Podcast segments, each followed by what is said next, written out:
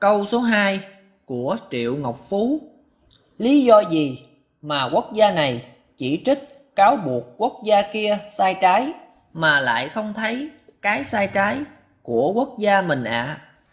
Câu này cũng giống như câu trên. Câu trên là nói về bản thân của mỗi người. Còn câu này là nói chung cho một quốc gia, tức lớn hơn. Điều hành quốc gia là ai?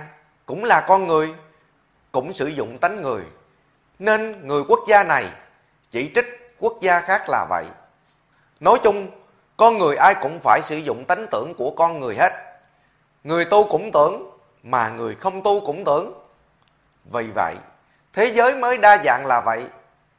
Thế giới vật chất trần ai, mình làm mình chịu cầu ai làm gì.